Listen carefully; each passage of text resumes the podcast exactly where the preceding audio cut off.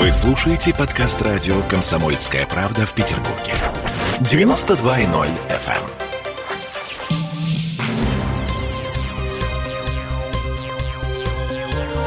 Темы дня. Коммуналка в Петербурге вырастет на 3,5%, жетон на метро подорожает на 2 рубля. В Смольном начали считать деньги на будущий год. Это мы вернулись в петербургскую студию радио «Комсомольская правда». Я Олеся Крупанина. Я Дмитрий Делинский. У нас есть вот такие цифры. Что касается коммуналки, например, 3,6% по отоплению и горячему водоснабжению. Это плюсом к нынешним тарифам. 1,7% э, по холодному водоснабжению, водоотведению. На 5% подорожает электричество. На 3,3% э, газ э, в наших квартирах, но это не с Нового года, а с лета 2022. Э, ну, то есть, как это обычно происходит с 1 июля. Да-да-да-да. Ну, а с Нового года подражает э, проезд, э, пока предполагается, что на 2 рубля. Ну, по, по Кто бы сомневался. В том, девочка. что касается жетонов, да. А что-то мне подсказывает, что, наверное, эта цифра тоже немножечко подувеличится к Новому году.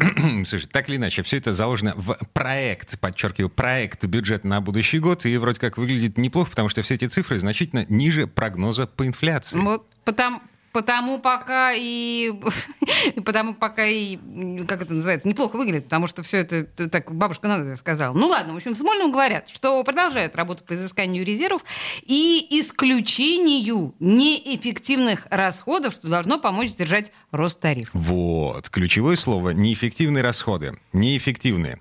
На нулевых чтениях традиционно разные комитеты Смольного и подведомственные организации озвучивают свои хотелки. Сейчас эти хотелки оцениваются в 260 60 миллиардов рублей, то есть э, примерно где-то в э, треть бюджета. С учетом уже запланированных расходов 740 миллиардов, получается в общей сложности триллион. Прекрасно. Тот, Это самый, самый триллион, триллион, о котором уже почти три года мечтает наш губернатор Александр Беглов. Значит, это, друзья, два вопроса. Два вопроса. Откуда деньги? И кто же даст? эти бабки. С этими вопросом мы обращаемся к экономисту Дмитрию нашему Прокофьеву. Здравствуйте, Дмитрий. Здравствуйте. Добрый вечер. 260 а, миллиардов рублей, которые просят разные комитеты, это вообще нормально? Ну, я не вижу в этой сумме ничего катастрофического, а, потому что это нормально для нулевых чтений бюджета, когда как раз это и время заявлять максимальные заявки на получение денег. То есть они могли заявить и, э, я не знаю, сумму больше триллиона. Ну вот и триллион могли заявить. Ну, идея с триллионом, э, она давняя, и, в принципе, все себе примерно представляют, сколько хочется получить, да, и, в общем, нет, это ну, здесь нет никаких экстремальных. Потом, в любом случае, эти деньги так или иначе истрачены в городе, они в какой-то форме превратятся, понятно, они для кого-то превратятся там в Мерседесы и элит квартиры, но для кого-то это превратится в зарплаты и в, в некий комфорт на наших улицах. Угу.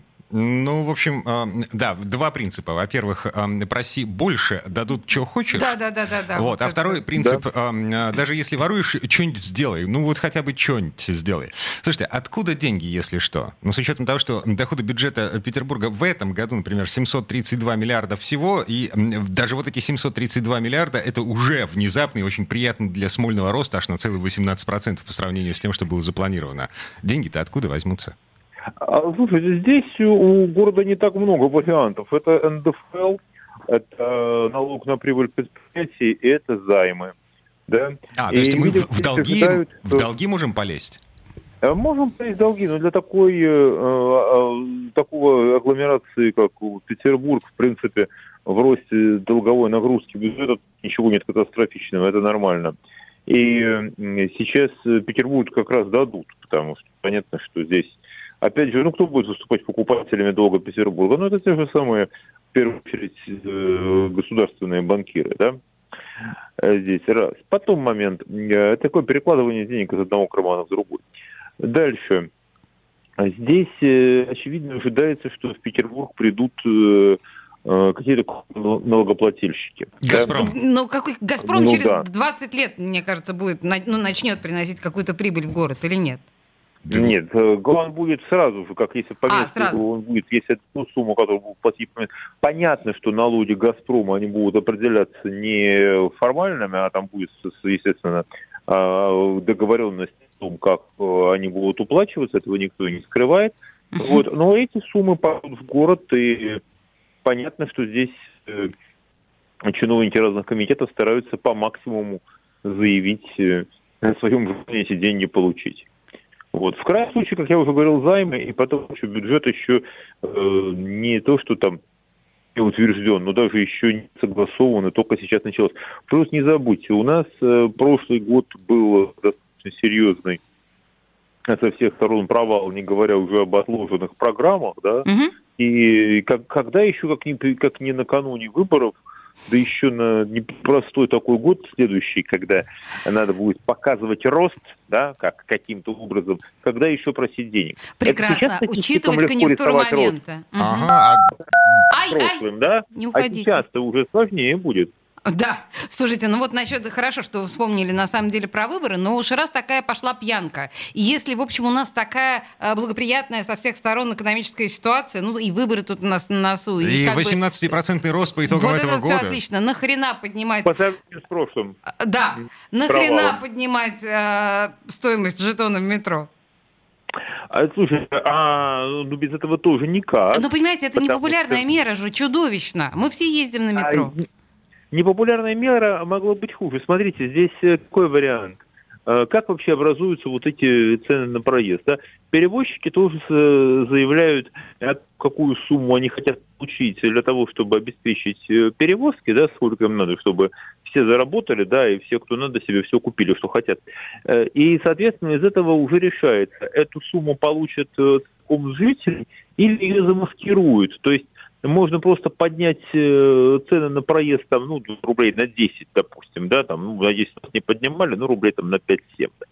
А можно э, часть суммы перекинуть на бюджет, да, который будет вот это финансировать, это будет уже так понемножку размазано на всех, но мы не заметим, да? Даже если мы не пользуемся общественным транспортом, мы все равно да, будем оплачивать э, вот, вот эти хотелки э, комитета по транспорту. Ужас. Да, но здесь вообще вот надо сказать, что городской транспорт это единственный такой сектор экономики, где точно известно, что предложение определяет спрос.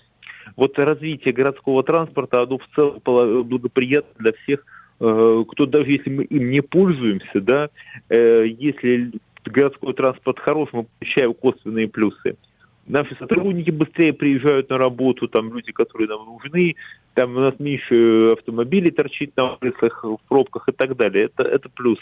Угу чем более развит городской общественный транспорт, тем лучше для всех горожан, даже если они им не пользуются. А, такой. Да, и давайте скинемся э, да, всем городом на это. Дмитрий Прокофьев был у нас на связи, экономист, обсуждали хотелки э, комитетов Смольного. Э, сейчас идет э, нулевое чтение проекта бюджет на будущий год. Из э, этого документа понятно, что коммуналка вырастет на 3,5%, жетон на метро подорожает на 2 рубля.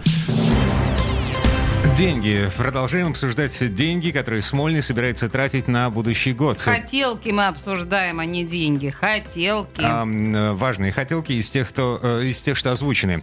Значит, э, КГИОП запросил дополнительно 724 миллиона рублей на ремонт э, памятников архитектуры. Вообще, это половина суммы, которая заложена в бюджете изначально, то есть КГИОП потребовалось в полтора раза больше денег. На реставрацию, в том числе Казанского собора и Аничкова дворца, а, у нас на связи Александр Коннов, зампредседателя Всероссийского общества охраны памятников. Здравствуйте, Александр.